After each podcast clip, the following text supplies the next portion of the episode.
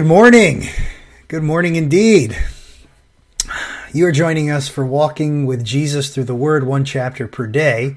I'm Michael Talercio. I'm the pastoral intern of Forest Hill, and it's day 395 today. It's an important day in our journey through the book of Mark because it is a turning point for us. We're, at least we're going to see a turning point in the middle of the chapter. And we're going to get some content that's unique to the Gospel of Mark, and we're going to get a very clear message from Jesus to his disciples in today's passage of Scripture about who he is, about what he's come to do, and about what it means for us.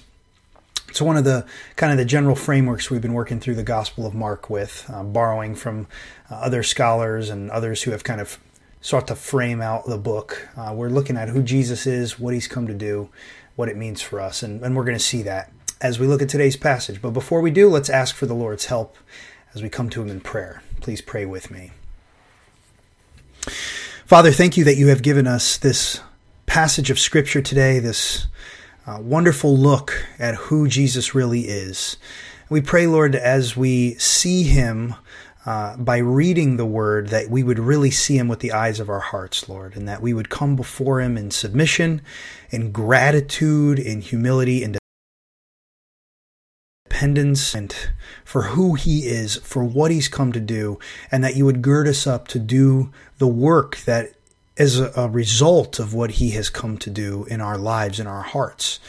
Uh, we pray this for his glory and for our good as your people. In Jesus' name, amen. All right, let's look at Mark chapter 8. In those days, when again a great crowd had gathered and they had nothing to eat, he, Jesus, called his disciples to him and said to them, I have compassion on the crowd, because they have been with me now three days and have nothing to eat. And if I send them away hungry to their homes, they will faint on the way. And some of them have come from far away. And his disciples answered him, How can one feed these people with bread here in this desolate place? And he asked them, How many loaves do you have? They said, Seven. And he directed the crowd to sit down on the ground. And he took the seven loaves, and having given thanks, he broke them and gave them to his disciples to set before the people. And they set them before the crowd. And they had a few small fish. And having blessed them, he said that these also should be set before them. And they ate and were satisfied. And they took up the broken pieces left over, seven baskets full. And there were about four thousand people. And he sent them away. And immediately he got into the boat with his disciples and went to the district of Dalmanutha. The Pharisees came and began to argue with him, seeking from him a sign from heaven to test him. And he sighed deeply in his spirit and said, Why does this generation seek a sign?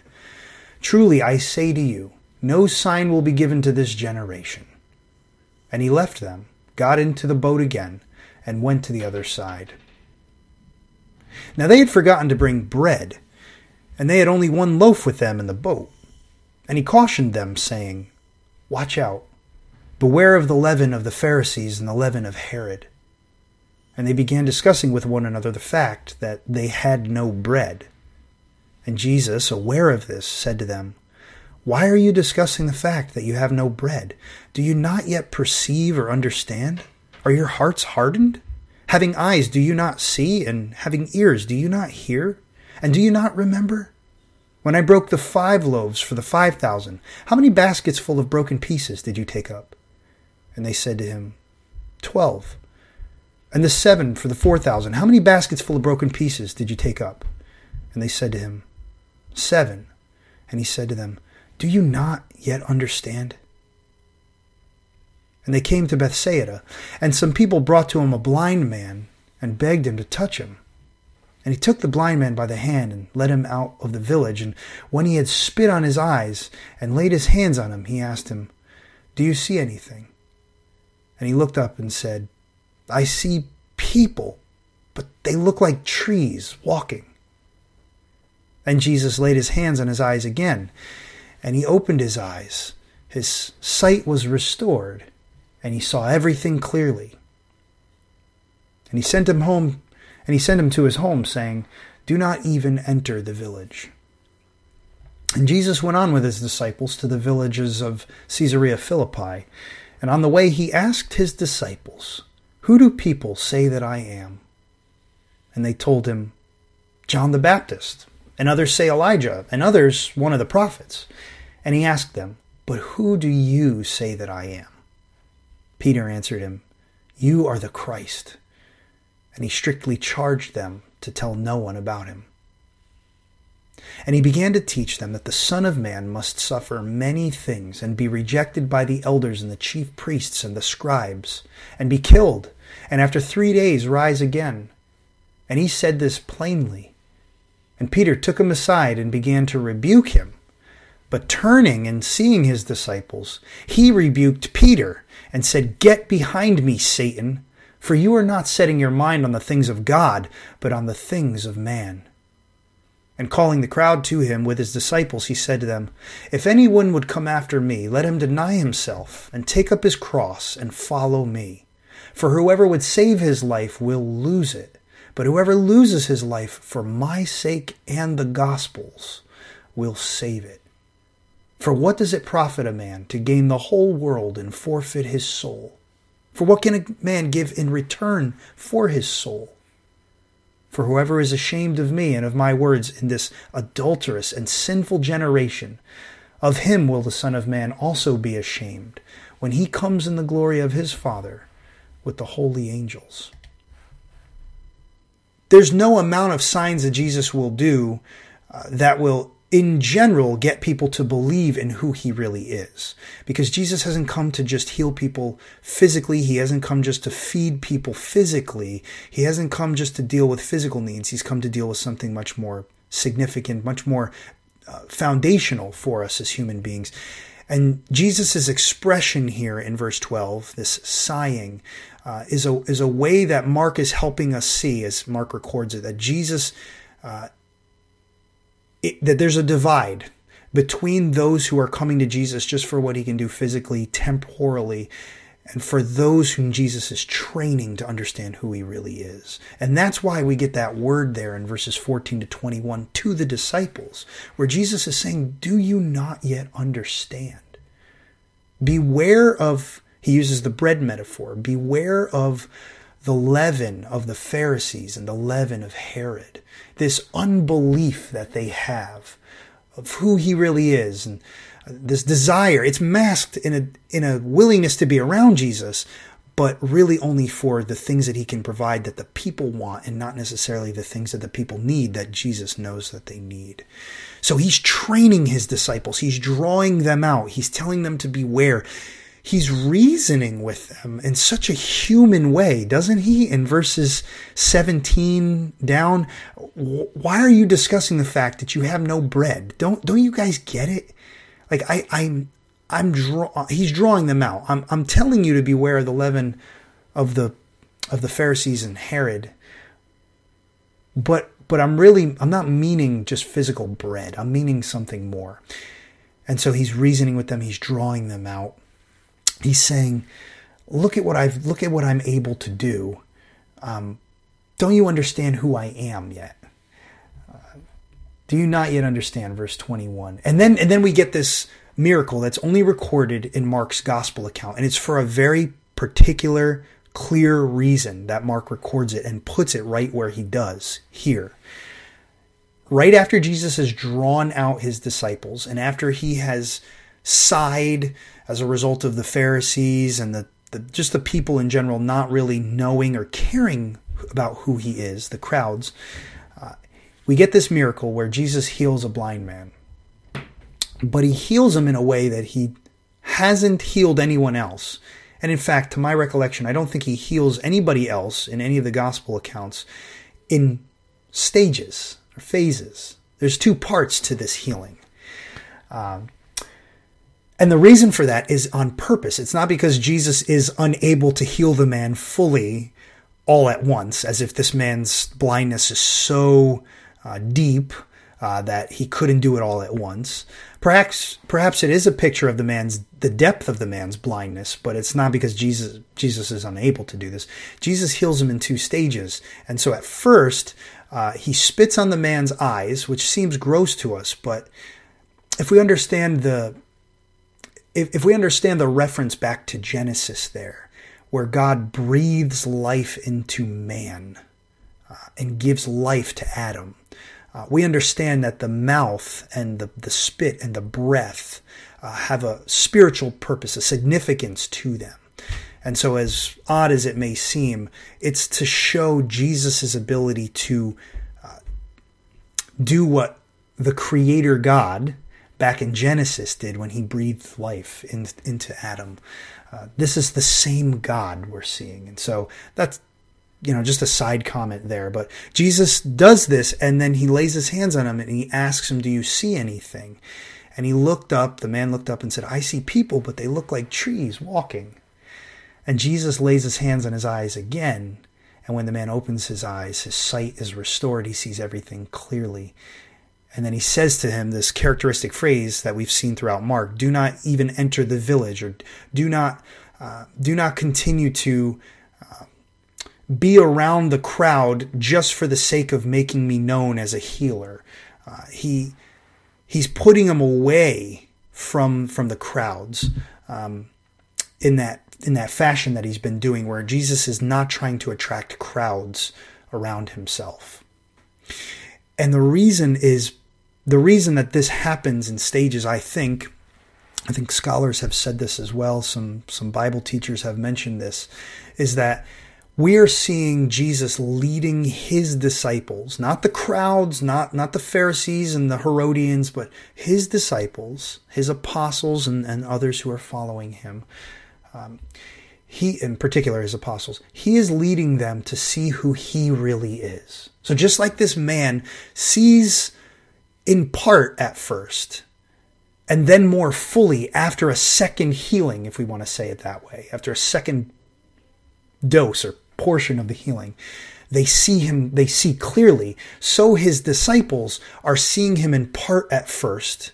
Up until this moment, they're seeing him in part and then they're going to see him more clearly after. And that's why immediately following this healing, we see Jesus and Peter, and Peter confess that Jesus is the Christ. Because at that point, the disciples have come halfway, so to speak. They understand that Jesus is the Christ, that he's not just Elijah or one of the prophets, or he is the, he is the Messiah, the one whom Mark opened his gospel talking about.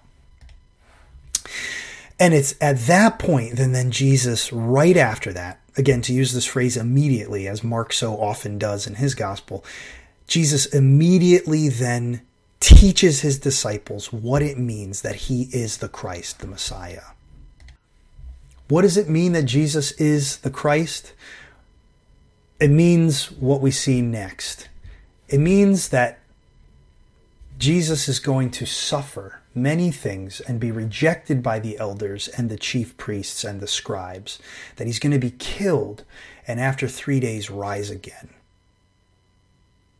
That's what it means that Jesus is the Christ.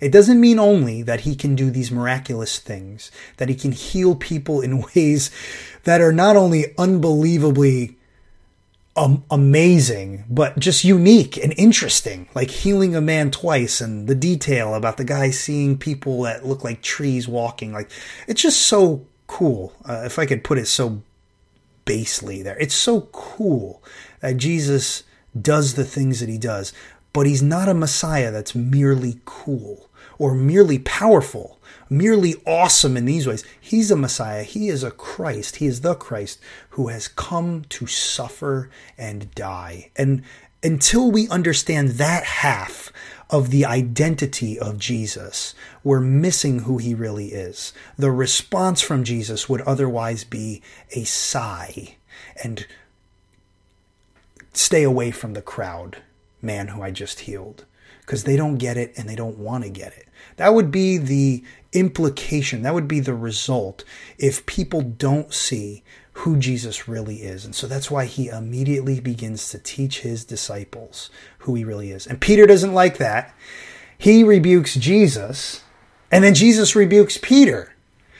Uh, so let it be known that Jesus isn't just a gentle teacher of good philosophy.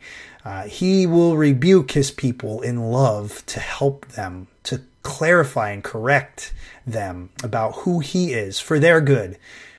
So if you hear a hard word from Jesus, uh, from the scriptures, know that it may be very well for your good. Uh, it could be a way that Jesus is correcting your thinking, where you um, need to be a little bit more aware of the leaven of the Pharisees and of Herod, uh, the tendency to either distrust Jesus or to view him as a Christ who has only come to fill temporary needs uh, and not the, the more significant one of dealing with our sin, with the consequences of our sin, with the, with the sin itself. That's the Messiah. That's the Christ that Jesus is. And so he doesn't leave his disciples in the dark. And at this turning point, he's going to begin for the rest of the book uh, to teach his disciples that the Son of Man must suffer many things, be rejected, be killed, and after three days rise. This is what he's going to teach them plainly, as verse 32 says. Uh, and, you know, as Peter needs to be corrected by Jesus, we need to be corrected by him as well. So let it uh, let it be an encouragement to you that God loves you enough to give you this word in Mark and to teach you what it means to follow him. And that's that's where we'll end today. Verse 35 For whoever would save his life will lose it, but whoever loses his life for my sake and the gospel's will save it. And then if you're if you're going to me- memorize a verse in the next week or so, or try to, and you haven't picked one out, if this happens to be you, I suggest verse 36. For what does it profit a man to gain the whole world and forfeit his soul?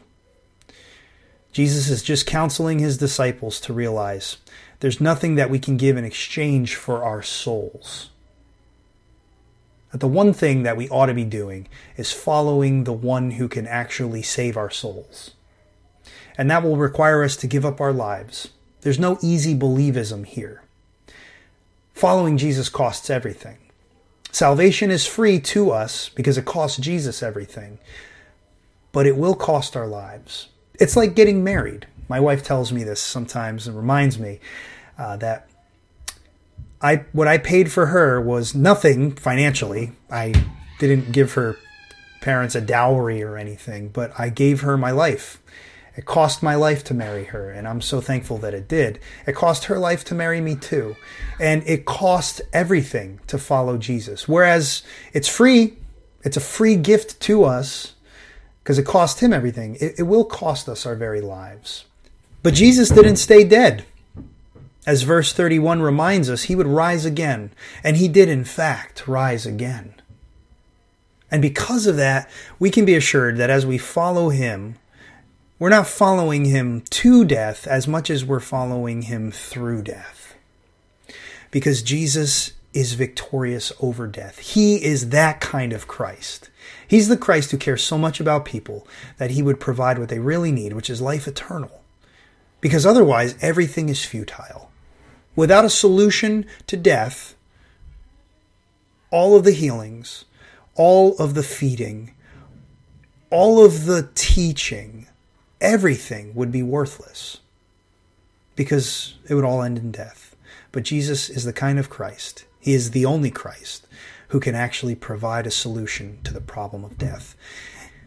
And that's what He's getting the disciples to see at this turning point in Mark's gospel. That's what will help us see uh, that he he not only has a plan in mind, but he's going to follow through on that plan to save people from death, from sin, and from corruption. Let's thank Him for that now in prayer. Let's pray. Father, thank you that you have made a way for us to live life eternally. Uh, it is through death, through the death of your Son, in fact. And as we follow Him, Lord, we experience the, the many deaths uh, throughout our lives of, uh, of the cross, of having to put to death certain things. Would you help us to do that, Lord? Uh, to put to death if nothing else, the false idea of who the Christ is, that we would be corrected by him like Peter as is needed, and that we would rejoice even when we hear that correction because we know it's your love for us. You're not leaving us like the crowd, like the Pharisees and the Herodians. You're not sighing within your spirit because of unavoidable unbelief, but you are training and teaching us. You're growing us in faith. You're bringing us home to yourself, O Lord, through your Son, uh, through His Spirit living in us now. We thank you so much for this, and we pray this in Jesus' name. Amen. Well, brothers and sisters, let's go out into this day ready to serve the Lord and ready to be refreshed by our Savior. As you experience life, as you encounter things that are challenging, know that it may be God teaching you to depend on the Christ of Mark 8 just a bit more today. Go well.